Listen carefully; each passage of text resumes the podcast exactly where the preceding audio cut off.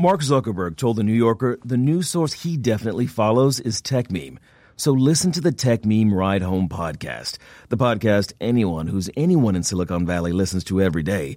In just 15 to 20 minutes, you get a rundown of what happened in the world of tech with all the headlines, context, commentaries, and tweets from all the biggest players. New episodes every day at 5 p.m. Eastern. Search your favorite podcast app for Ride Home and subscribe to the Tech Meme Ride Home podcast.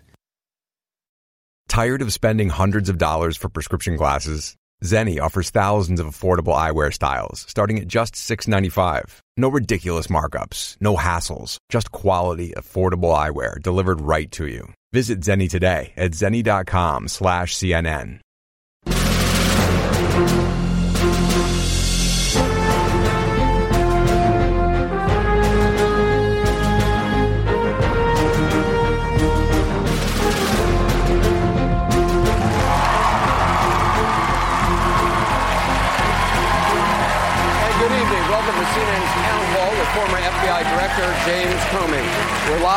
And Mary, where Director Comey attended college. I'm Anderson Cooper. Thanks for joining us. Director Comey has become probably one of the most controversial figures in American politics, criticized by leaders from both parties for his decisions in the 2016 campaign and, of course, during the Trump administration. He's become a target of President Trump, who's called him a liar and says he should be in jail. Since the release of his book, A Higher Loyalty Truth, Lies, and Leadership, Director Comey has answered questions from a lot of journalists. Well, tonight it is your turn. All the questioners tonight are students, faculty, and staff from William and Mary. The questions are all their own. I'll ask some follow up questions as well. Let's get started. Please welcome from the class of 1982, double major in chemistry and religion, former FBI Director James Comey.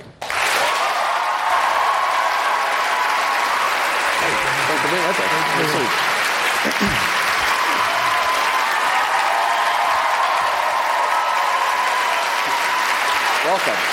So we got a, uh, we got a lot of questions from uh, from students, faculty, and staff. So let's get right to it. This is uh, Zachary Smith. He's getting his master's in chemistry. Zachary, what's your question? Hi, Director Comey. Uh, do you believe that President Trump possesses the moral and mental capacities needed to effectively lead our armed forces, given his uh, unprecedented uh, loyalty pledge, the general temperament, and the documented outbursts? Well, thank you for that question. Really important question. 10 seconds just to thank the students of William Mary for coming out and for looking so good tonight. Thank you. Thank you. You're trying to get them on your side right away. No. That's- if they're not on my side, I'm, I'm out of luck.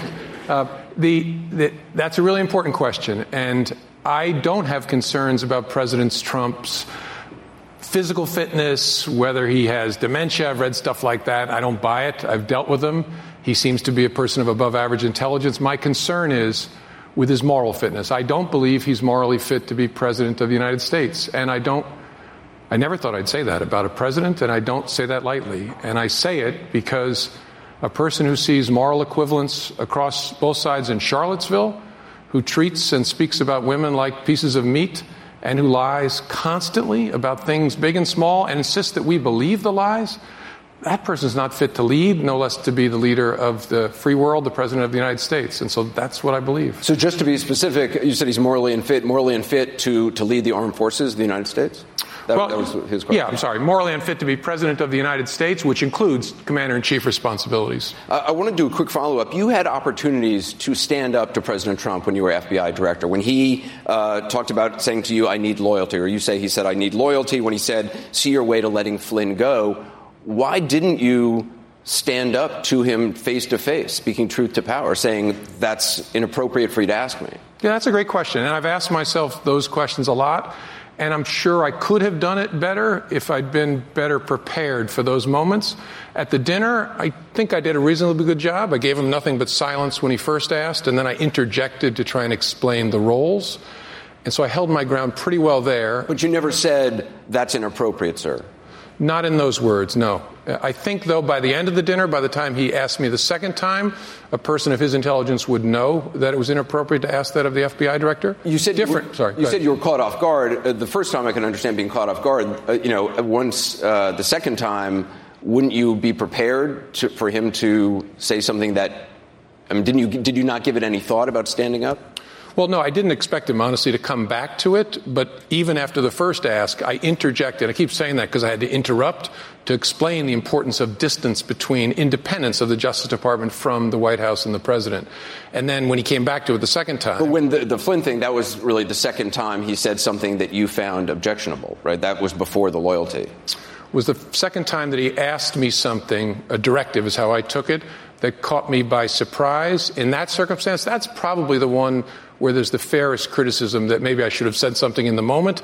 It honestly didn't occur to me. Instead, I was thinking, I must remember these exact words. And I don't want to be too tough on myself because honestly, if he didn't know he was doing something he shouldn't do, why did he kick everybody out of the Oval Office to talk to me alone, including my own boss, the Attorney General? So, but that's the area where I think the, the feedback is fairest. We got a chance to see uh, the memos that you wrote uh, immediately a- after these, uh, when they were released, uh, detailing your interactions with President Trump. We first got a word of these last year. Uh, you had asked a friend to share some of the details from at least one memo with the New York Times. Uh, I want to go to Evelyn Lawhorn, a senior studying government. Evelyn? Hi, uh, my question was Do you think that there's any credence to the president's claims that you broke the law when you released your memos? I don't. Uh, hope that won't surprise you. I don't. In fact, I think he's just making stuff up. Um, the memos are actually two pieces, and the details matter because the facts matter uh, and should matter even to the president. I sent one memo, unclassified then, still unclassified, and it's recounted in my book, to my friend Dan Richman and asked him to get the substance of it, but not the memo, out to the media. Separately, I wrote a bunch of memos about my interactions with President Trump, and I was what was called an original classification authority at the FBI, meaning I had the training and the authority to make decisions about what should be classified, what shouldn't. Some of those memos I decided should be classified. Four others, I wrote them and was highly confident they should not be classified. Those four, I kept a copy at the FBI and a copy in my personal safe at home. After I was fired, I put together a legal team of three people, one of whom was Professor Dan Richman at Columbia University. After I had asked him to give this information to the media, I separately gave my legal team four memos, which were unclassified. They included the one that he had gotten to give the substance of it to the New York Times. The bottom line is, I see no credible claim by any serious person that that violated the law. Here's a good thing, though the Department of Justice is all about accountability. The Department of Justice Inspector General has taken a look at not whether I mishandled classified information, because that's frivolous, but whether I complied with policy as I should in making the memos and in the way I stored them. But as somebody who has the authority to classify uh, documents, you know that stuff is sometimes retroactively classified. And I believe one of the documents was retroactively classified, lowest level classification, wasn't it? Sure. So, so if you're releasing memos which may later on be classified, which happened to Hillary Clinton as well, aren't you taking a risk that you think you know, oh, this is not going to be classified, but it turns out one of them was re- retroactive. I don't think of it as a risk. You're making an educated judgment based on your training and your experience as to what's classified and what's not. So, but you did leak. Uh, you did leak memos. I mean, is it okay for somebody at the FBI to leak something, an internal document, even if it's not classified? Isn't that leaking? Well, there's a whole lot wrong with your question, Anderson. First, I didn't leak memos. I asked a friend to communicate the substance of one unclassified well, that, I mean, memo. Whether you can I you finish know, for a second? Sure. Okay. One unclassified memo to the media, and I was really important. I was a private citizen. I was not an FBI employee at that right, time. But it was an internal document. It was a document you had written while you were FBI director. That that is a leak. I mean, if you tell somebody, don't give them the document, but tell them what's in the document, that's still a leak, no? Well, not to get tangled up in it, I think of a leak as an unauthorized disclosure of classified information. Really? That's I, it? That's, that's, that's, how I thought about it as FBI director. We investigated leaks, so unauthorized when, disclosures. In your memo, when you said uh, that when the president said he was eager to find leakers and would like to nail one to the door as a message, I said that. Shouldn't you be nailed to the door then? I mean, aren't you a leak? Aren't you a leaker? I mean, you you gave up a document that was released to the New York Times, information from that document released to the New York Times. I know you say it's not classified, but you're plenty of people leak non-classified information to reporters, and the White House and the FBI gets upset about it. The FBI gets upset when people make unauthorized disclosures of protected information. There was nothing protected about this. It wasn't classified. It wasn't privileged. So when you it's were also, FBI director, on, it's also in my book. So when you were FBI director, if somebody on your team had given uh, had given a friend documents that they were writing that, that you were involved with and said, oh, you could just tell the New York Times what's in this document, you wouldn't have had a problem with that? It would depend on what was in the document. But even if, if it was it protected information, was it investigative information, was it classified information, was it grand jury information? So I, I guess I'm surprised that you only think leaks, uh, officially a leak is something that's classified. Yeah, the reason I hesitate is that's how I think about it as a matter, as a lawyer and as the director of the FBI. In practice, the term gets applied to a broad range of things, so I totally get it. I intentionally gave this information to a friend, intending that it be out in the media. I wanted it to get out in the media. Right. As a private citizen, I could do that and did that, just as I've written about it in my book. All right. Uh, the next question comes from Victoria Lopez. Uh, Victoria is a, uh, uh she. She is a, she's a senior studying history. And by the way, I should also point out you're going to be co teaching a course here at William and Mary in, in the fall. Yes. Okay, cool. Victoria? Good evening. With the recent release of your memos, do you still think that you are suitable to teach a course on ethics and leadership, and why? I do, for the reasons I said. I mean, the facts really matter, and I believe that I acted appropriately, and I handled the memos appropriately created them for an important and appropriate pers- uh, purpose. So I, I, really don't see, and I'd be happy to debate it with anybody. We can debate it in my class because my mind is open to other points of view, but I don't see it, honestly. Uh, I want to ask you something else that was in the memos. It was revealed the president, uh, in a conversation with you, according to you, made a joke about how journalists might change their minds about revealing their sources if they spend a night in jail. You laughed in response. What's funny about jailing journalists? Nothing. I laughed to make it clear that was a joke. It was my way of communicating he must be kidding. Uh, the next uh, question is from Julia Wick. She's a junior who's studying English, and uh, she has a question about some of the allegations in the Steele dossier. Okay. Hi. Uh, what do you think would happen if there were so called P tapes and they were leaked uh, to the public tomorrow? Would it matter in the long run? That's a question that, first, I'm not going to say that word. Uh, that's, a, that's a question that's yours qualified to answer as I. Uh, I suppose it might matter in the long run to the extent it casts embarrassment and shame upon the leader of our country. Um, but you'll be able to judge that better than I. You also said in your memos that the president told you twice that he did not spend the night in Moscow around the Miss Universe pageant. Since then, flight records, uh, social media posts, um, congressional testimony, um, also photographs prove that he actually did spend the night in Moscow. What's the, I mean, do you think it's significant that the president lied to you twice about that?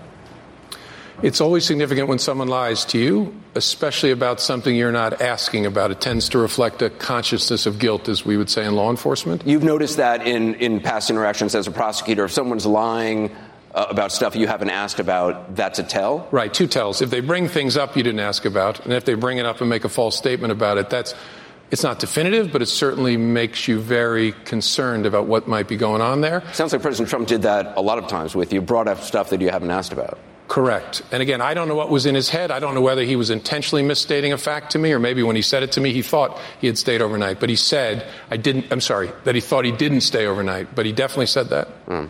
Um, next question is from uh, Carl Fredericks, uh, excuse me, Friedrichs. He's a professor of marine science here at William and Mary. Carl? Hello.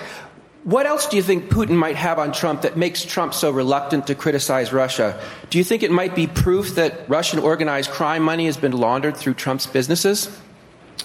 I don't know, and I'm not in a position to speculate. As I said, I, I was struck that the president was reluctant to criticize President Putin in public, and then I was very struck that he was reluctant to criticize him in private. What's behind that? I honestly don't know. You've used the word, you've said it's possible many times. Um, do you think, I, I, now, right now you're saying, I don't know. Do you think it's possible? Yes. Yeah. I just don't know. And I try to say it's possible because I want to be complete and accurate. I can't rule it out, honestly. Um, but in private conversations with you, the president would not say anything negative about Vladimir Putin. That's correct. Correct. And was he? Did he seem curious about Russian interference in the election? About did he talk to you about efforts to try to stop it in the next round of elections? He did not. In fact, one of the things we were struck by in our the meeting between myself and the leaders of the other intelligence agencies with the president elect on January the 6th before he took office was he had no questions, and I don't think anybody else had any questions from his team as to what the future threat from Russia might be. And the second piece that you alluded to, in, in the book, I describe an encounter with the president on February the 8th of 2017, where he was explaining that he had given a good answer to Bill O'Reilly in an interview that ran during before the Super Bowl, where he said, in essence, we are the same kind of killers as Vladimir Putin. And I interrupted him to criticize that and read, and I, I could be overreading it, but read a very uh, sharp reaction from him.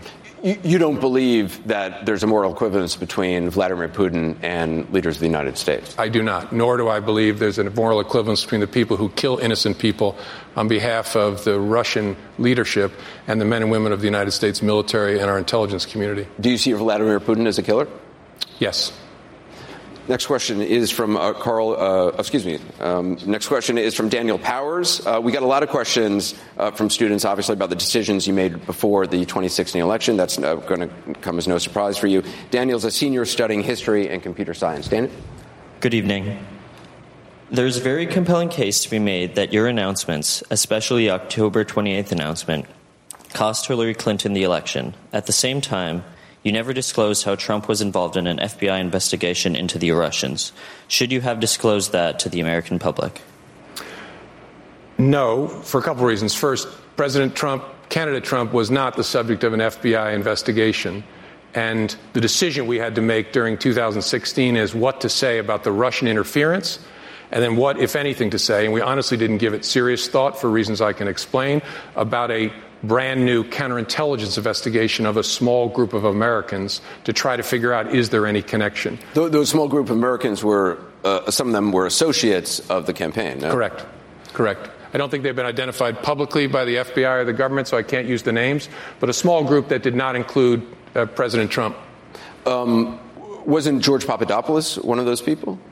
I don't know whether the FBI has confirmed who the small group of people were, so I don't want to say sitting here, Anderson. Okay, um, but just if you can, just go into some more detail about that, because I mean, it, we really we got a lot of questions on this, and I yeah. think obviously people on on all sides of the political aisle question your motives, question your actions, question your, your thought process on this. What was the? You, I know you said it was early days in a counter uh, counterintelligence investigation, but um, you, have also talked about wanting to protect that investigation. Um, was it more important to protect the early days of a counterintelligence investigation than it was to be transparent to the American people about something that might affect their vote? In a way, yes. Me, can I just explain that? It's important because the question is a very, very important and reasonable question. It appears to a lot of folks you treated the Hillary Clinton case different than the Russia case. And here it's important to realize the Hillary Clinton case began as a public referral from an inspector general to the FBI. The subject of the investigation was the candidate herself, and we still refused to confirm that it existed for three months. We started it in July of 2015. We wouldn't confirm it even existed until October, and then we said nothing until it was done. Look at the counterintelligence investigation. They began in late July of 2016 with information sufficient to open an investigation that maybe there's some connection between this big thing that the Russians are doing and Americans. And so we opened on a small group of Americans to try and figure out is there anything there? And so the reason I said there was no serious consideration given to talking about it, try to imagine what we might say in the summer of 2016. We just opened an investigation. We don't know whether there's anything to it. Doesn't involve candidate Trump, but there's some people around him. We're going to look into it. That's something that the FBI and the Justice Department would never do for a bunch of reasons. First, unfair to the targets of the investigation subjects, but also lets them know we're looking at it when we don't know what we have. The Department of Justice authorized me to talk about that the next spring to reassure the American people that we were looking at it. But they never, for reasons I think make sense, considered doing that in the summer before the election. What we wrestled with and struggled with, and President Obama struggled with, was what should we say to the American people about the big thing that the Russians are doing? That they're trying to interfere in our election, to hurt Hillary Clinton, to help Donald Trump, to dirty up our democracy. What should we say?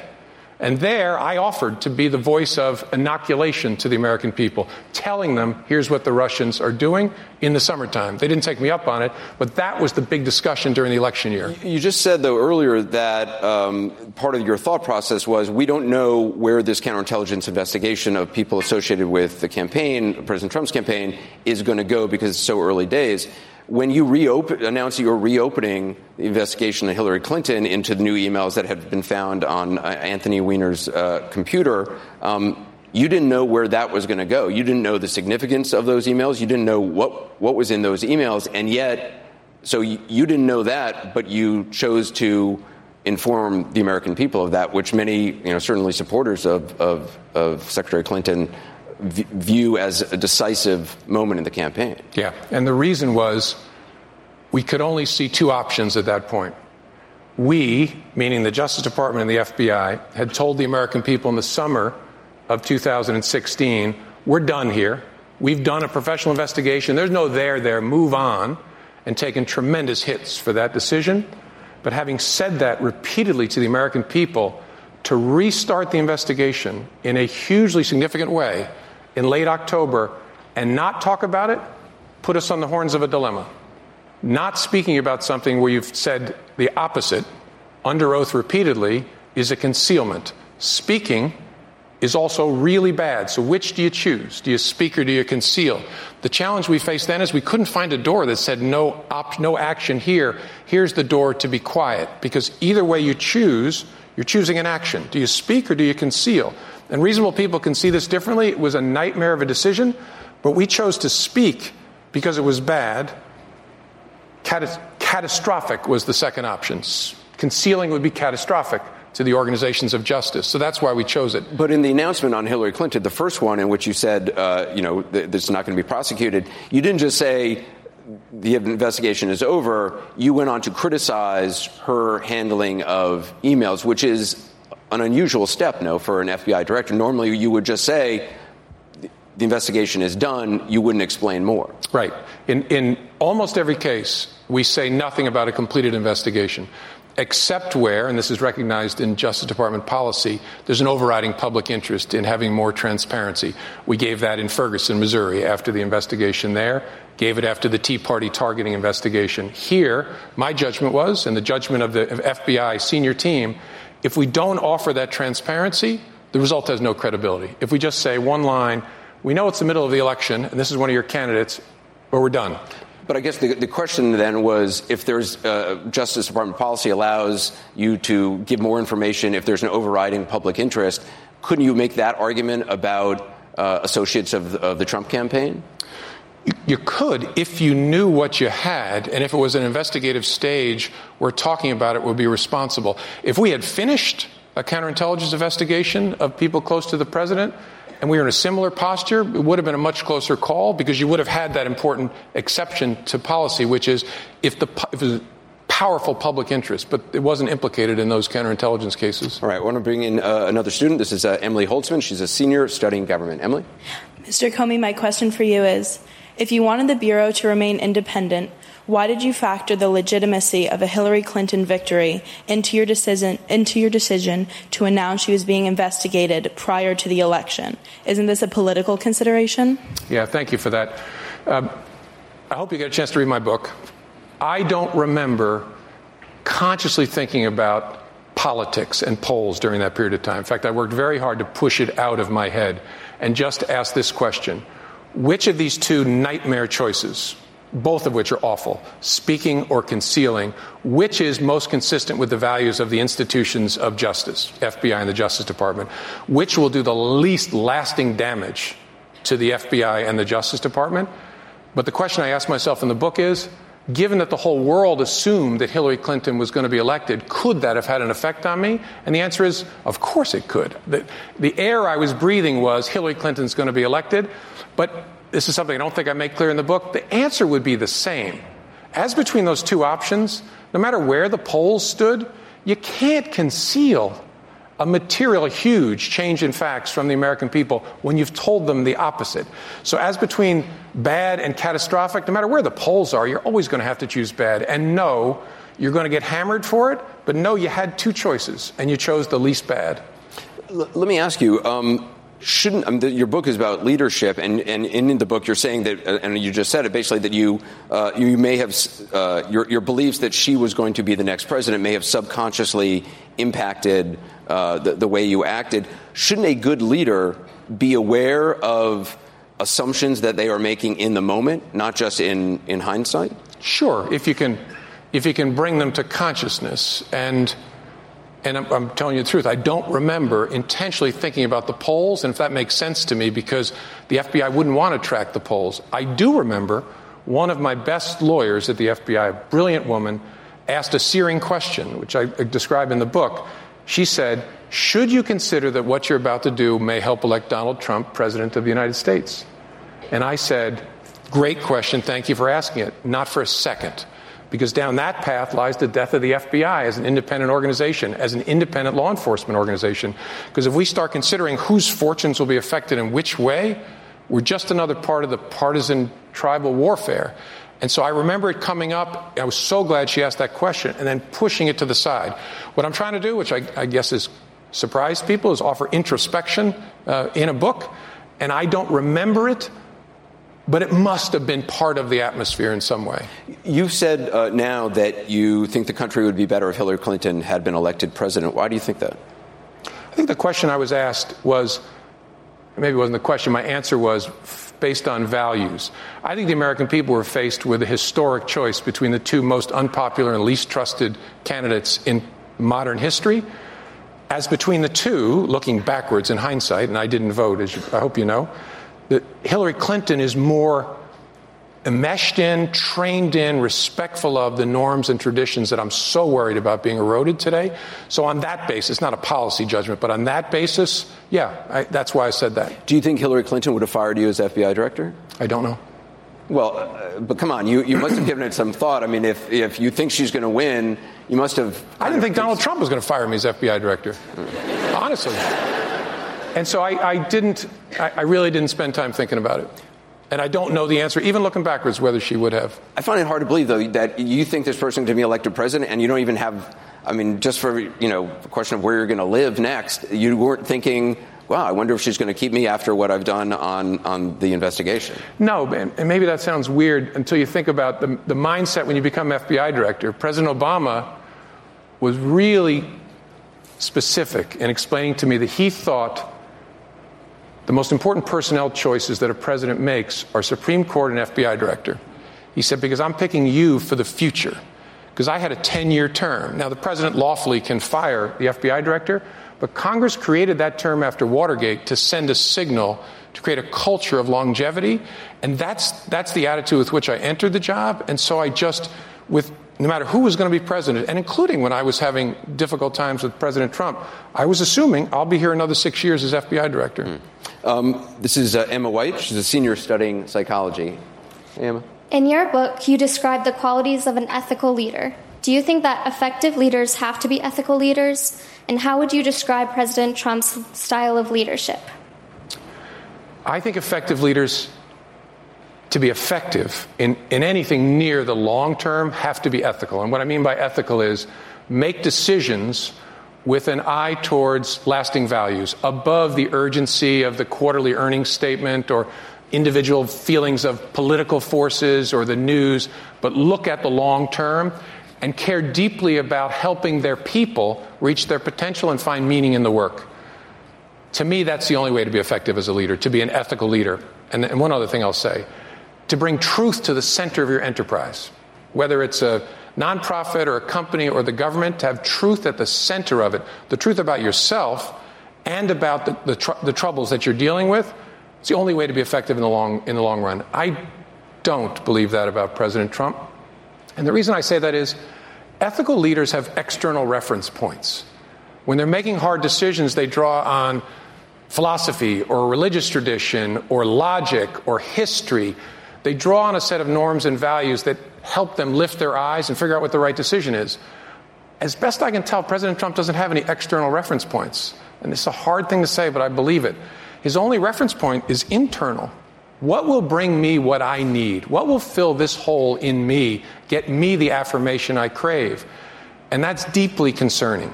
Because the only way you make hard decisions is by looking to the external reference points. You can't ignore the internal, of course, but your first move and your primary move is always to those external points of reference to help you make a good decision.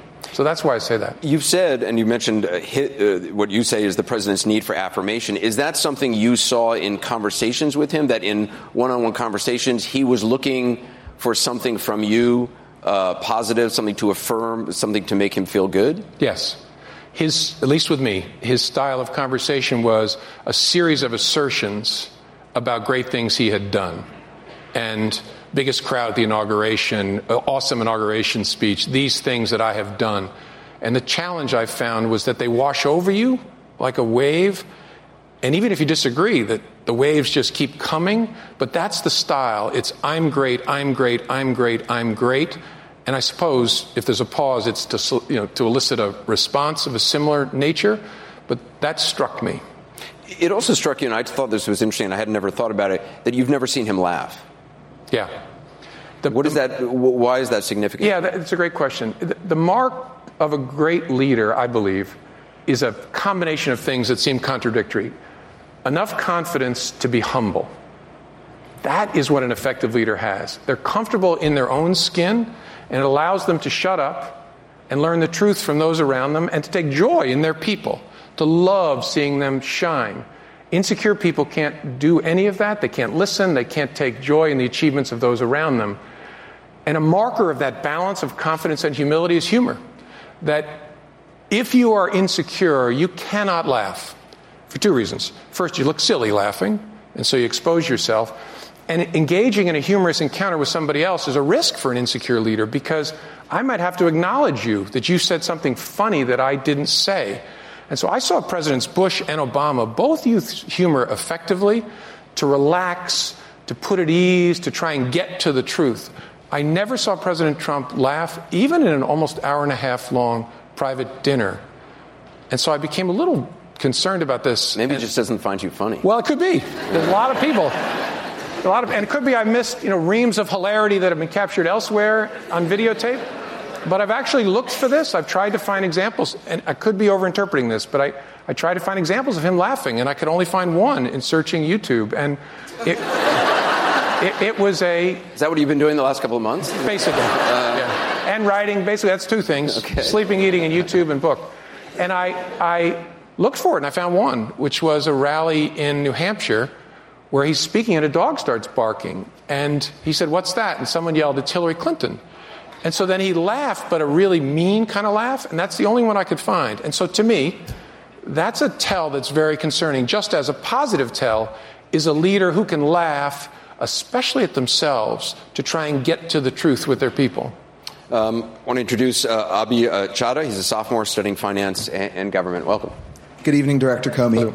In your experience with the Trump administration, what did you feel was the attitude of the administration towards established government institutions such as the FBI?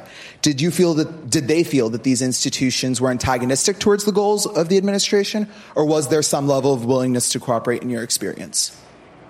In my experience, and, and so it's both the five months I worked under President Trump and since, they view the institutions of justice with contempt as just another piece on the board.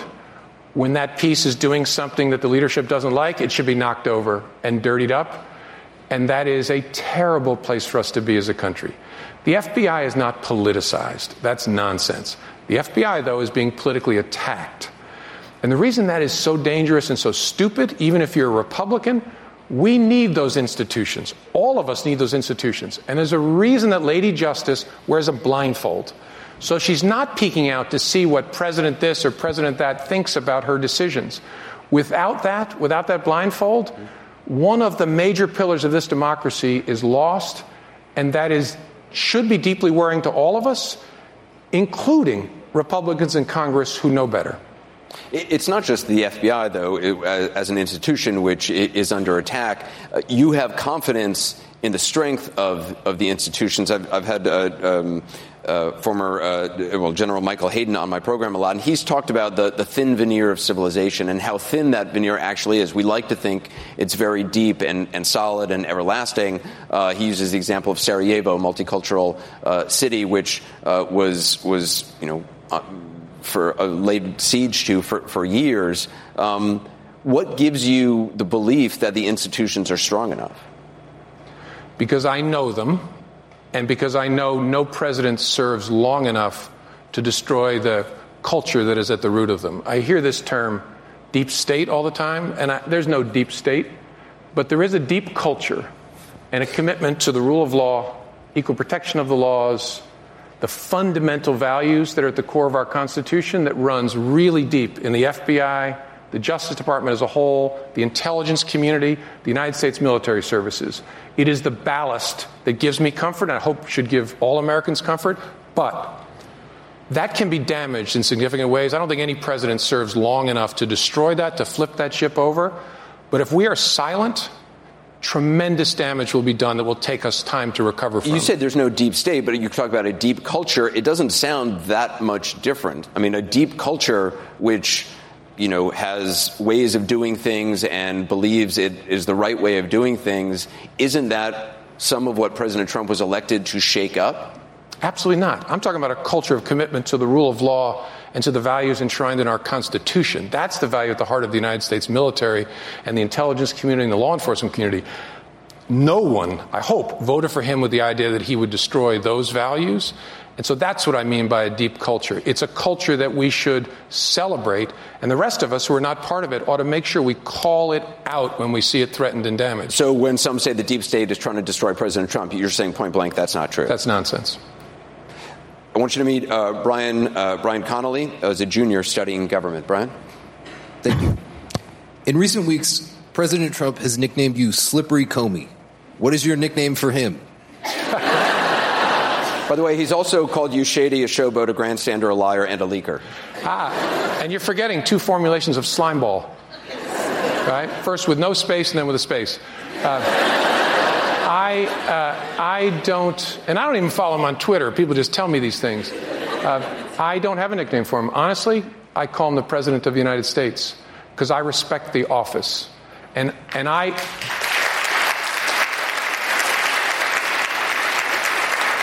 I write this in the book, and I hope I speak for all of us. No matter my concerns about him, I want him to be successful.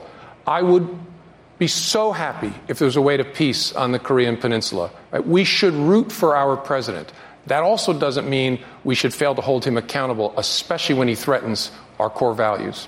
You say you respect the office. I think a lot of supporters of the president who are critical of you will say if you respect the office, you would have respected the privacy of the conversations you had one on one with the President of the United States and not write a book so soon after you left office. Yeah, I just I respectfully disagree with them. I never expected to write a book, but I thought, and I, and, and I think it even today, that were I not to, it would be cowardly in a way. That I have a perspective, especially when I see the norms and values that matter so much to this country and that are above all of our policy disputes.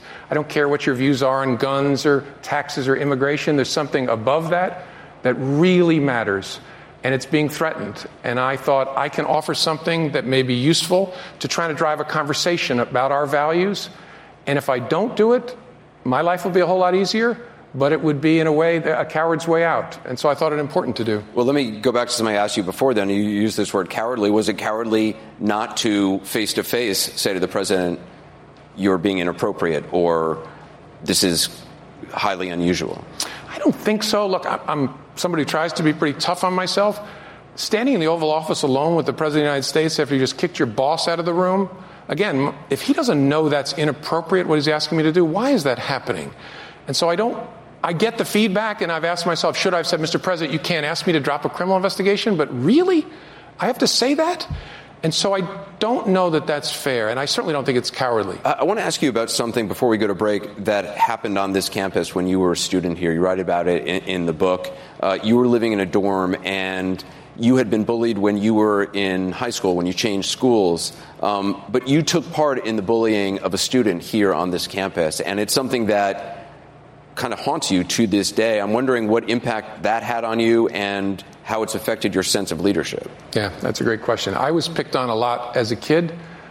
I wasn't a big goof, I was a much smaller goof then and had a big mouth, and I got bullied. And it, it only in hindsight was it good for me? It was very painful then. And I hated bullies. And then I lived in a dormitory annex here where there was no resident advisor in the annex. Sort of a Lord of the Flies at William and Mary. Uh, unintentional, I think. I don't think the administration knew what was going to happen, but the, there was a boy that the group found irritating, and I participated in picking on him. Some things I did, some things I watched, some things I just laughed at. And I'm 40 years later ashamed of myself. And it taught me a lot about myself and about people in groups. I thought I was a good person. I thought I was somebody who cared a lot about bullying and picking on people and wanted to be an individual and stand up. And I wasn't strong enough to stand up to the group.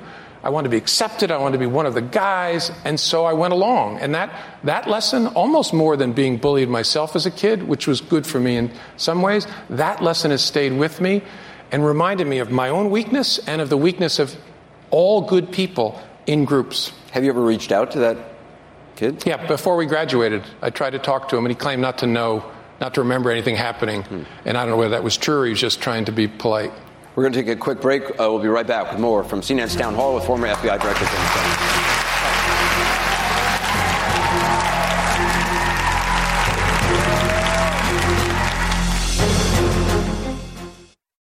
Tired of spending hundreds of dollars for prescription glasses? Our friends at Zenni Optical offer a huge variety of high-quality, stylish frames and state-of-the-art optics starting at just $6.95. You can get multiple frames with this great pricing for less than one pair elsewhere. Start building your eyewear wardrobe from the comfort of your own home at Zenni.com. With the latest trends in eyewear available in hundreds of frame styles and materials, there isn't a better way to change it up for every season. Plus, Zenni offers prescription sunglasses at incredible prices. Visit Zenni today at zenni.com slash CNN. That's Z-E-N-N-I dot com slash CNN.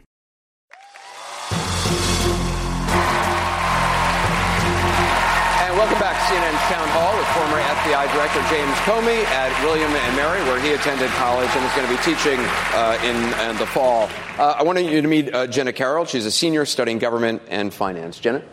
Hi, Director. Whoop. See if we can turn on Jenna's mic. Hi, Director Comey. There you go. Um, could, my question is Can you give a clear example of what would constitute collusion between a presidential candidate and a foreign government, and specifically, what law would that violate? That's a good question.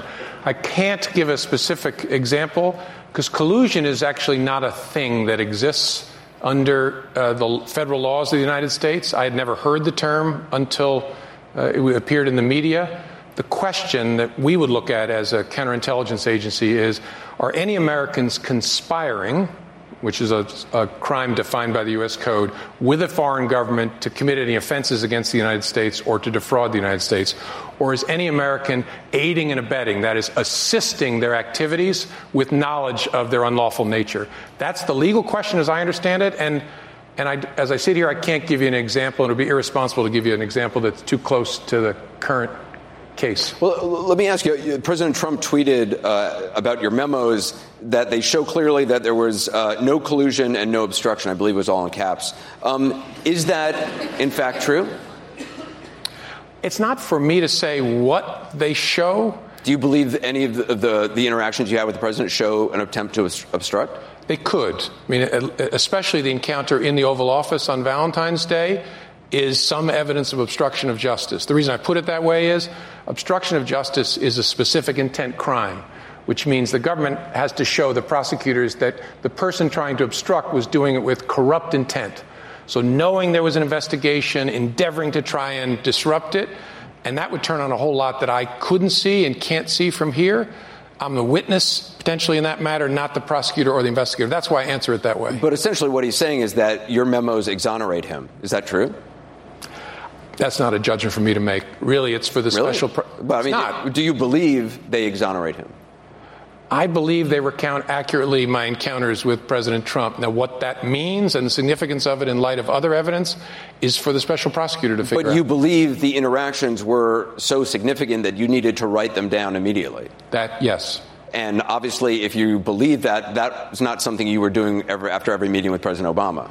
No, I had never done it George with President w. Trump. Bush. I had never done it with President Obama. I'd never written a memo after meeting with President Bush. Um, oh, next question is from uh, TT Nguyen. She's a freshman studying government and has a question about the special counsel. Hi, Director Comey. My question is What do you think about McConnell's decision not to bring the legislation introduced to protect Mueller from being fired for investigating the Russian interference in the election to the Senate floor? I don't have an informed view, honestly because I don't know enough about the constitutional and uh, especially constitutional concerns about legislation like that. So I don't know. Whether there's legislation or not, I would hope that everyone, no matter where they are on our political spectrum, would want to make sure that Director Mueller, former Director Mueller, can complete his work and get to truth. I don't know what the truth will be. But I'm confident that if he's left to do his job, he will find the truth. And that's what we all should want. Um, I want to ask you about your former boss, Rudy Giuliani, who you, you write about. Uh, you were a prosecutor on, on, his team in New York. He's, he's now obviously joined the president's legal team. He told CNN that he's there to help negotiate an end to the investigation. And he talked about his prior relationship with Mueller as being part of that. Is that how it works? I mean, can you, based on a prior relationship, negotiate an end to a federal investigation? No. No, not with any federal prosecutor, and sure as heck not with Robert Mueller. It doesn't work that way. It does not work that way. It's about the facts and the law. He does not care about personalities. Again, I know him professionally very well. His mission is to find the truth. And unlike most partisans, most partisans start with a conclusion and look through it to find facts. That's not the way you're supposed to do it. You're supposed to turn that around and look at the facts, find them all, and then once you have them all, see what conclusion that reasonably supports, I'm confident that's the way the prosecutors and the agents working for Bob Mueller think about it. Uh, I think I know the answer to this, but but uh, Giuliani spoke today to the Wall Street Journal, and he posted this. He posed this question, saying, "Does the special prosecutor really have an open mind? We're trying to assess their good faith. You obviously know uh, Bob Mueller quite well. Does he have an open mind?" Yes, I have high confidence he has an open mind. Uh, the next question uh, is from uh, David Grice. He's a junior studying data science. David. Yep. Uh, former Director Comey, with your expertise being in the FBI and with a given climate between the United States and Russia, do you believe that we are currently in or maybe on the brink of a second Cold War?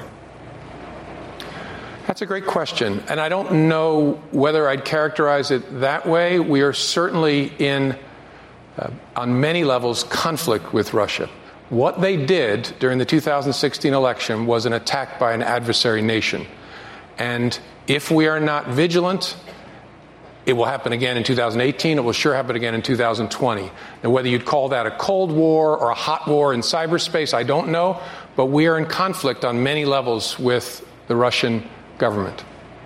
Um, I want to just quickly ask you. Uh, you talked about uh, the memos. I'm sorry to go back to this, um, and you talked about this team of attorneys you had hired. Fitzgerald was one of them at the time. Correct. Right? Did you consult your attorneys, including Fitzgerald, at the time about whether it was legal, appropriate to give a memo to uh, to uh, your friend Richman, uh, who then and tell him to tell the New York Times what was in it? Yeah, I'm not going to talk about anything I talked about with my legal team.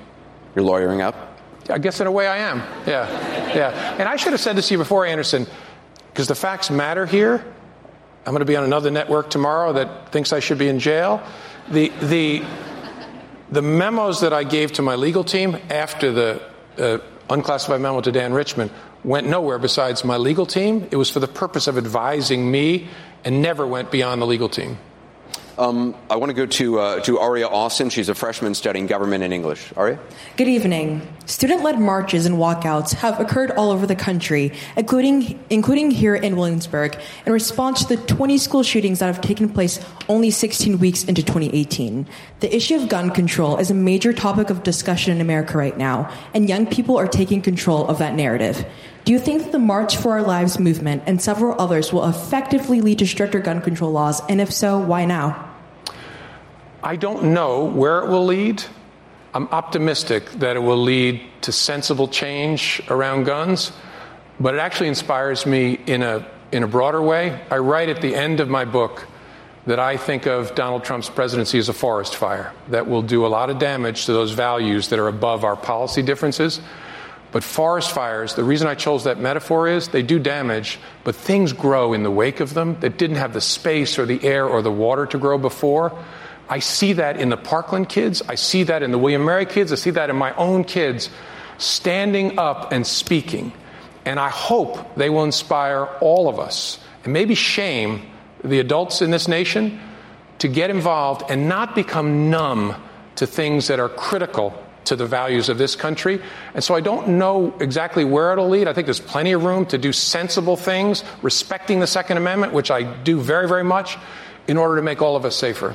I want to ask you about something that happened to you as a kid, which I had never heard before. You write about it in detail in the book. Um, and it seemed to, I think, have an impact to you in terms of getting into law enforcement, or certainly the way you, uh, the way you grew up and lived your life. Uh, and I'm talking about the Ramsey rapist. And if you could just tell, tell these students what happened when you were how, how old? High school senior. High school senior. Yeah. Uh, one October night, I was home. Shows you what a geek I was. I was writing on a Friday night a literary magazine piece at 8 o'clock at night. Uh, and a, a, serial rapist and robber kicked in the front door to my parents' home, uh, likely looking for my sister, who thank God wasn't home, and ended up taking my brother and me captive, and at one point lying us down on the, my parents' bed and just pointing the gun at the back of our heads. And I thought he was going to execute us. And that was an am- amazing moment and changed me in a lot of ways. And then we ended up talking to him. I ended up talking to him and convincing him to lock us in a bathroom. And I told him, we'll stay there, we'll stay there the whole night. And then after the search of the house was over, he locked us in the bathroom. And then he went out. And we escaped out the bathroom window. And he caught us again. He was still there? Yeah, he had gone, he had come around to the outside of the bathroom window to check on it, to look in and uh, I was just having the adrenaline wear off. I was actually sitting on the floor in the bathroom, and I looked up to the window, and there was his face in the bathroom window, and it took my breath away. And I said to my brother, Peter, my younger brother, We're staying here all night. We're staying here all night. And few seconds later, he said, You know who that is. We got to go get help. And so my younger brother opened the window, and there was plastic on it, tore it out, and went out. And I followed him out barefoot out into the yard and the gunman had gone next door and came back and captured us, and he was livid at me and started saying that he was going to kill me again. And I thought again he was I was going to get executed. And then a chaotic scene uh, ensued where a neighbor intervened and a neighbor's dog, and we escaped again and locked ourselves in the house and got butcher knives. And ultimately, he fled into the woods as the police arrived, and we survived that night. And I wasn't hurt. But I thought about the Ramsey rapist every night before I went to bed for five years. I don't mean most nights, I mean every night. And I slept with a weapon, a knife or a bat or something next to me for many, many years. And what it created for me, Anderson, as a prosecutor investigator, was a tremendous sense of empathy. I wasn't hurt. Think about the people beaten, raped, assaulted, shot. What have they experienced and what are their lives like? And so it changed me in a lot of ways. I write in the book, I still thought I wanted to be a doctor. I came to William Mary to major in chemistry, but I couldn't see it. I can see it now through the lens of adulthood, that in a way that put me on a path, the path that I'm, I'm on to this point. And it was, yeah, one of the most important things that ever happened to me. And it's in the book. The book's not a memoir. There's lots of important stuff to me personally that's not in there. But that's in there because it affected how I think as a leader that I think it's really important to ask questions from the perspective at the end of life, looking back about who you want to be and what you want to do and how you find meaning. And I think an ethical leader's job is to help people find meaning in their work. And given that was a formative experience for me, it, it loomed so large it had to be in the book. Did they ever catch this person? No. A guy was arrested. The attacks, which had happened for almost a year on a regular basis, stopped that night and they arrested someone and never made the case against him. Uh, but it stopped that night. And, and there was a girl in my high school who had been tied to a tree and sexually assaulted, and we never spoke. I would pass her in the hallway, I'd seen her at the lineup, and we just sort of nodded at each other and communicated with our eyes for the rest of my high, that last year of my high school. But others were spared that pain, maybe because that was the guy and he quit, or maybe because whoever was the serial attacker decided that that was the time to stop it. I don't know, but it ended that night. We'll be right back with more from CNN's Town Hall with former FBI Director James Comey.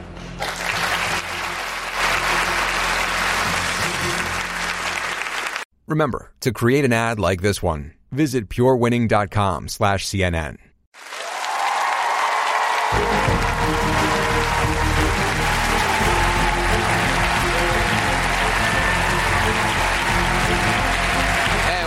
CNN's Town Hall with former FBI Director uh, James Comey. You were uh, you were actually talking to the students during the break, and somebody asked you what your favorite class was here. What was your favorite class here when you were a student? It was called Death. And it was, was that, my, that was actually a class. It was a class. I'm I was chemistry major, and I'm walking through what was then called Rogers Hall, and it also housed the religion department. And I'm walking on my way to a chem lab, and I see the word death on the bulletin board.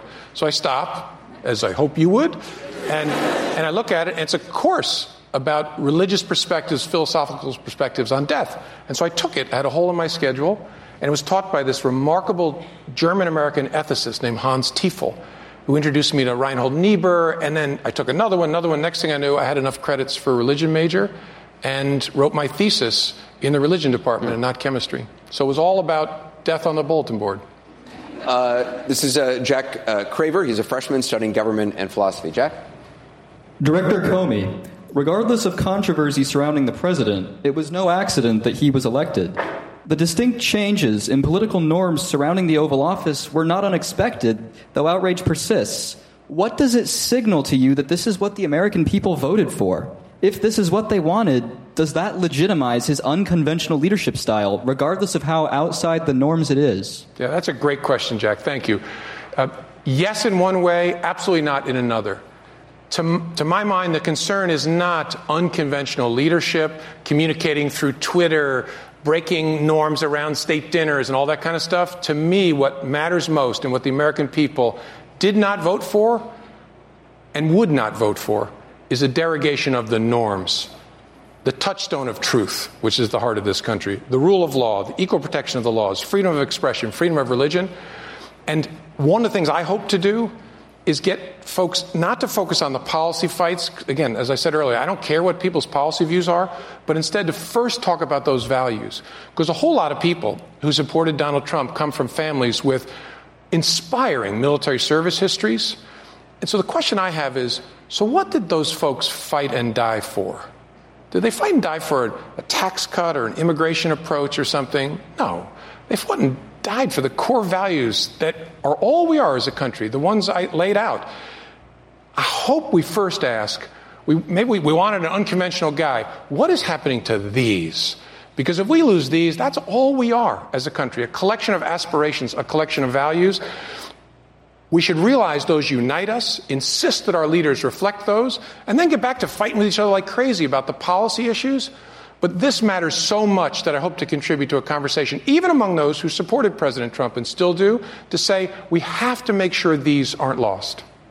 Uh, we have uh, Colin Cochran. He's a freshman studying international relations. Colin? Thank you, Director Comey. Um, in promoting your recent book, you've talked a lot about ethical leadership. Could you explain your claim to the moral high ground, given your endorsement during your tenure as Deputy Attorney General of two memos that approved of the Bush administration's torture techniques, including waterboarding and sleep deprivation? And do you think torture is morally acceptable? Yeah, great question. First, I, I hope you don't hear me, and if you do, make sure you, you hammer me to be claiming I'm on the moral high ground. I'm a flawed person. What I try to do and aspire to do, and especially have learned from others, is figure out how to make decisions as a leader with ethical considerations in mind, with those external reference points. I hope you read the book because one of the things I talk about in the book is the struggle over torture. Torture is not morally acceptable under any circumstances. The challenge we faced as a Justice Department was Congress chose to define torture different than you or I would understand it. And so the question that was asked of the Justice Department is so, what is the law? And what is permissible under the law. And if you read the book, which I really hope you'll do, you'll see us struggling mightily to figure out what's appropriate, what's lawful, what can be done under the law. And then you'll see me, something I regret actually not pushing hard enough on, stepping out of my lawyer role and begging the Bush administration to consider the policy, the moral considerations around torture, even if it's legal and even if the intelligence community claims it's effective, which I don't buy, that doesn't mean it's right. Is waterboarding torture? Yes. Oh, yeah. Yeah. And so, anyhow, I hope you'll see that struggle in the book that illustrates all of us are flawed people, but how, given our flawed nature, do we make sound decisions? I hope that's what people find the book to be about. Uh, this is Robert Coulter. He's a, uh, a, law student here. Robert? Hi. Um, so I'm a Californian, a Mexican, and a Republican. And uh, my friends often urge me to switch parties. Um, and sometimes I've been tempted, but I won't because to me, it's still the party of Lincoln, of Ike, of George H.W. Bush, his son, and my family. Uh, that being said, I think the way Trump, I think his demeanor has been offensive to Republican norms and civil discourse. What first attracted you to the Republican Party, and what do you think is a positive message we could rally around today? Yeah, I'll take the second part first. I don't know which is why I don't, I'm not a Republican. Uh, I, I've been embarrassed and ashamed by the way the Republican Party has abandoned one of the two things that led me to consider myself a Republican in the 1980s when Ronald Reagan was president. I was attracted by the notion that character matters and values matter most of all. That that's where you start in evaluating a person, an entity, a country. What are their values? That's non negotiable. And second, strong national defense, which I'm still passionate about. And so my question for the Republicans is so where is that? Where is that commitment to character and values? And if if people have convinced themselves, well, we'll trade it temporarily for a tax cut or a Supreme Court justice, as I say in the book, that's a fool's bargain because those values are all that you have. There'll always be another Supreme Court justice, always another tax bill. You lose this, exactly what are you? And so, what I hope they'll do is ask themselves, Republicans, so what will I tell my grandchildren? When they ask me, so what did you do? Did you trade a tax cut for the rule of law? For equal protection of the laws? For the truth? Really, Grandpa? And so I hope they'll ask themselves that question and realize that they have to look above those policy issues and think about what matters most in this country. You're talking about Republicans on Capitol Hill. I mean, you write about that. You're talking about Paul Ryan. You're talking about. I'm talking about Republicans on Capitol Hill. I'm talking about Republicans. People who identify themselves as Republicans have to ask that grandchild question of themselves. And you think they're failing that question? Yes. Uh, this is uh, Ian Doty, a freshman who's studying international relations. Ian? Mr. Comey, the conflict that, uh, between you and President Trump had begun to characterize divisions within our country. An open reconciliation between the two of you could not only allow, allow our country to recover and unite, but would also demonstrate leadership. Have you begun to forgive the president? Do you think you could ever do so? I actually don't think of it in personal terms. I said this on CNN not long ago. I don't hate the president. I very much dislike the way he approaches issues, especially the truth and values issues. And so to me, there isn't a personal, we don't really know each other personally, a personal schism between us. There's a very different approach to what matters in this country. And so I don't see it as a need for personal rec- uh, reconciliation. I do see it, though, as a need for him. And, and it would be a wonderful thing if he were able to change and say, you know what, I have to start telling the truth. And when I'm asked questions where I haven't given an answer that's truthful, hold myself accountable to trying to answer that question in a better way. And I'll say one other thing and stop attacking the institutions that form the pillar of the rule of law in this country. Uh, this is uh, Elizabeth Petaroff. She's a pre, uh, pre-med freshman. Elizabeth? Hello. I turned 18 just before this past presidential election, and though it was exciting to be able to vote for the first time, I've become very disillusioned with what is going on in Washington, not knowing who or what to believe. What can you say to young adults who are getting their first true taste of American politics during this tumultuous time? How do we begin to comprehend thinking of the future when the present is so unsteady? Don't withdraw. We need your voices, we need your minds, we need your hearts, we need your passion. You are what is going to grow in the wake of this forest fire. Again, whether you're Republican or Democrat, become involved, not just vote, but participate in the conversation to make sure the values of this country are preserved and protected. And I could imagine, especially given how busy you all are and all you got going on, there's a temptation to say, it's so icky, I'll pull back. Please don't do that. The one small thing I hope to accomplish with this book, and I've written it, I hope so you all can enjoy it, is to encourage you to participate in that conversation because we so desperately need you. Do you worry, though, that your book has just added to the divisions in this country? I mean, that people are choosing sides on you, they're choosing sides, that it just adds to this sort of flood of vitriol? I don't think so. I mean, I think if you read the book, the whole book, I think you'll come away with a view that I'm, of what I'm trying to accomplish and that it's not about trying to hate across divisions. It's about trying to drive a conversation about something that actually connects all of us and unites all of us. You think about William and Mary's history. There are three buildings here named for three people closely associated with this great institution Washington, Jefferson, and Madison. I lived in one of the three. And those people fought like cats and dogs about policy issues. Madison and Jefferson didn't like the way that Hamilton was, be, Hamilton was controlling Washington, but they had something in common, something above that, that they lived their entire lives around a set of values. We have to remember that and be inspired by that and have 18 year olds and 20 year olds and 23 year olds give that life today. Uh, before we get to the next question, just, uh, uh, just one other question I'd forgotten to ask on, on the memos. The, you said you gave the memos to uh, to the le- to your three people on your legal team. Are those the only people you gave memos to? Yes, correct. Nobody else. Nobody else. Just the three lawyers, only for the purpose of advising me, and they gave them to nobody else. Shared the content with nobody else. Uh, Michael Murphy uh, is the director of IT support here at William and Mary. Michael. Hi, Director Comey. I assume the point of your new book was to share your side of what happened as your time as the FBI director. How is an average American supposed to be able to sort through the information in your book against the conflicting information coming out of the White House and know what is fact and what is not? Yeah, great question. First, I hope people read it. And I, I hope what they'll discover in there is someone who is trying to be transparent about things I've done wrong, things I've done right, criticisms that could be leveled at me. And it's about far more than my time as FBI director. It goes back to being bullied as a kid and bullying somebody else here at William & Mary. It's designed to try and offer some framework for how we, leadership should be and must be.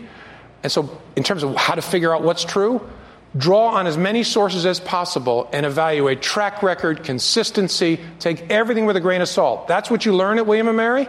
Love everyone, trust no one, right? Understand biases, cross examine yourself, find other pieces of information, crash it all together in order to make your best judgment. But always make that judgment knowing I could be wrong. I've worked as hard as I can to get this right. I could be wrong. That's my best advice to you. What do you think you've been wrong about in your leadership, if there's one thing that you regret the most? Well, how much time do you well, have? a lot, of, a lot of different things. Um, I made a bunch of poor personnel decisions as FBI director. I did some things like I, I carelessly created a rift with Poland by speaking about them in a speech that wasn't about Poland. I did a bunch of other knucklehead things. No huge thing, but probably about, I could probably tick off about 30 sitting here of, of those kinds of things. I want you to meet Danny Banks, who's an IT analyst here at the college. He's got a question about your future. Good evening, good evening, Director Comey. Schadenfreude, a German word that means enjoyment gained from the troubles of others. There have been many Schadenfreude moments in our country over the last couple of years. For example, your abrupt firing, resignations and election losses in both parties, and the president's manifold troubles, to name a few. While many people obtain uh, joy from these moments, they actually do more to divide this country. You are experienced, talented, and still relatively young. So, will you run for political office and try to effect change in Washington? Thank you. I will not. Uh, thank you for that. I, I won't. I never will. That's not who I am. But you don't have to run for office to be part of affecting change in this country. I hope part of teaching at William & Mary about leadership and ethics is I can both teach and learn from an amazing group of young people, and then I'm going to travel around and lecture at universities and other places trying to facilitate this conversation. And so I think there's lots of ways for me to be useful without running for office. I got to ask on the Today Show, I saw that you repeated over and over that you wouldn't run for president. You said you want you wanted your wife to hear you. Does that mean that your wife wants you to run for president? No, she keeps talking about my second wife. Might be okay with that. No, we, we've actually had this debate about whether I would ever feel compelled. She knows I don't ever want to do it, but because I felt I could make a difference no other way, whether I would consider it. And we've talked about it a lot, and the answer is no. That I, it's just for a lot of reasons, it's not who I am. But she and I have, are now of a like mind that there are lots of ways we can contribute short of that. You, you write a lot about your family in the book, um, the the loss of a, of a child, which is the, the you know indescribable, the worst loss any parent can, can experience. How has your family shaped you, all those experiences as a leader? What have you learned from that? They've centered me, mocked me, uh, given me absolutely wonderful and brutal feedback. Uh, they're a source of incredible laughter. And you know, someone asked me walking through an airport the other day, basically, how could I be happy? And I said, I'm surrounded by people I love. I have this amazing family and friends. I'm the happiest, richest man in the world, given that. And so they bring me all that and they help compartmentalize in a great way. I'd come home from work and we work really hard not to make dad the center of the family. Dad has issues, okay? We put those to the side. And then we talk about what everybody else is doing and we laugh and we cry. And it helps me refresh. But look, one of the reasons I'm worried about this is I don't want my children to be James Comey's daughter or son. They're amazingly talented kids. I want them to be them. And my family helps me with that by saying, yeah, yeah, dad, you're great. Okay. and moved on to the next thing. How have they dealt with the President of the United States saying you should be in jail? How's your family it, dealt with that? Different levels of reaction. Uh, mine, which is something that concerned me a great deal, is a shrug. Like, oh, there he goes again. And then I catch myself because I hope you're not shrugging, because that's me being numb to something that is not okay, that is not normal. And that Republicans, if they just close their eyes and imagine Barack Obama waking up in the morning saying someone should be in jail, they will understand that it's not normal. Now, my family has different levels of reaction. But, but you're saying essentially the danger is it becomes normalized. Yes, that we become numb to it. That is not okay. This is the United States of America. The President of the United States is saying that, forget me, saying that lots of private citizens shall be in jail, should be in jail, must be in jail. That is not okay, given our commitment to the rule of law. And again, I'm ashamed of Republicans for this. And that's why I urge them close your eyes and imagine the next president, if it's a Democrat, doing that. What are you going to say? You'll be sitting in front of Anderson Cooper saying it's outrageous, it's an attack on America. So why is it not today? It's bipartisan should be the outrage of that attack on our norms. So my reaction is a shrug. You know, to my family, it's probably, especially to my wife, it, it's more painful to see and to watch me in the middle of all this kind of stuff. But at the end of the day, given that centering that, that my gang has had since the very beginning, it's fine. You say the president's comments are attack on America. Yes? America, right. The reason I say that is America's core is really two things truth and closely related, the rule of law. I, I just want to point out how uh, not only just how extraordinary it is to hear the man who was the FBI director saying that the current president's words are an attack on America. I mean, that, that, that's not, I, I don't think that's happened. I never, you asked me three years ago, 10 years ago, would these words ever be coming out of my mouth? Of course not. But it's happening. The President of the United States is attacking the Justice Department, attacking the FBI, attacking the federal judiciary, and pronouncing that private citizens who have been accused of no crime should be in jail.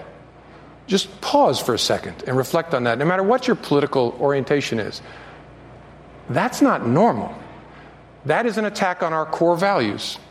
And it should stop, and everybody should call on it to stop.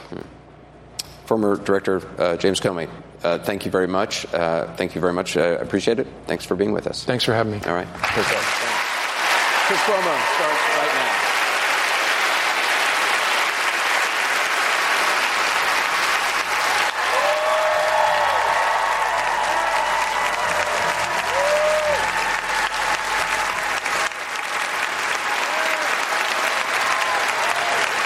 Are you ready to learn how to build a better consulting or professional services company? Then download the Liston.io show for the best sales and marketing advice so you can deliver your services to the people who need you the most. On the show, I'll be interviewing the smartest people in the industry to share what they know about building a better consulting business. I'll also give you episodes where I tell you specifically how to sell your services with confidence and how to transform into an influential leader in your industry.